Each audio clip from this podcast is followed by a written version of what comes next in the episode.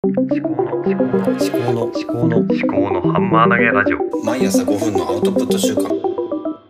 考のハンマー投げラジオ。秋子の記憶喪失保険です。福島県で生きる私が、えー、思考のハンマー投げをする番組です。今日は令和4年2月16日水曜日8時16分14分です。はい。今日は時間がないです。なんでかというと子供が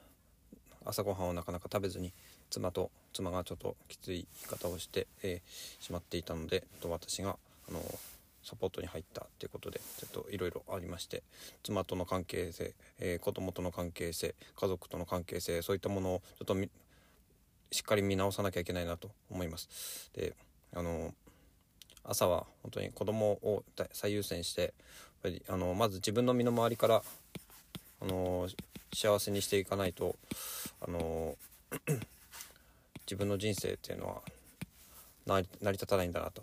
いうふうに思ったそんな朝でした。はい、えーとにかくまず家族を最優先にして、えー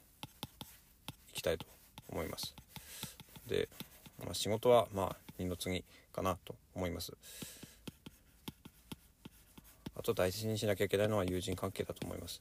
で家族が一番で仕事はまあ最後だと思いますね。はい、ちょっとで、まあ、自分のライフワークとかっていうのはちょっと少し優先度を下げようかなと思ってます。なので空いた時間でやるまあそのために時間を空けるっていうことなんですけど時間を空けるためにはあの家族仕事友人との関係をあの自分の中でちょっともうちょっと考え直してやっていかなきゃいけないんだなと思った。そんな朝でした。はい。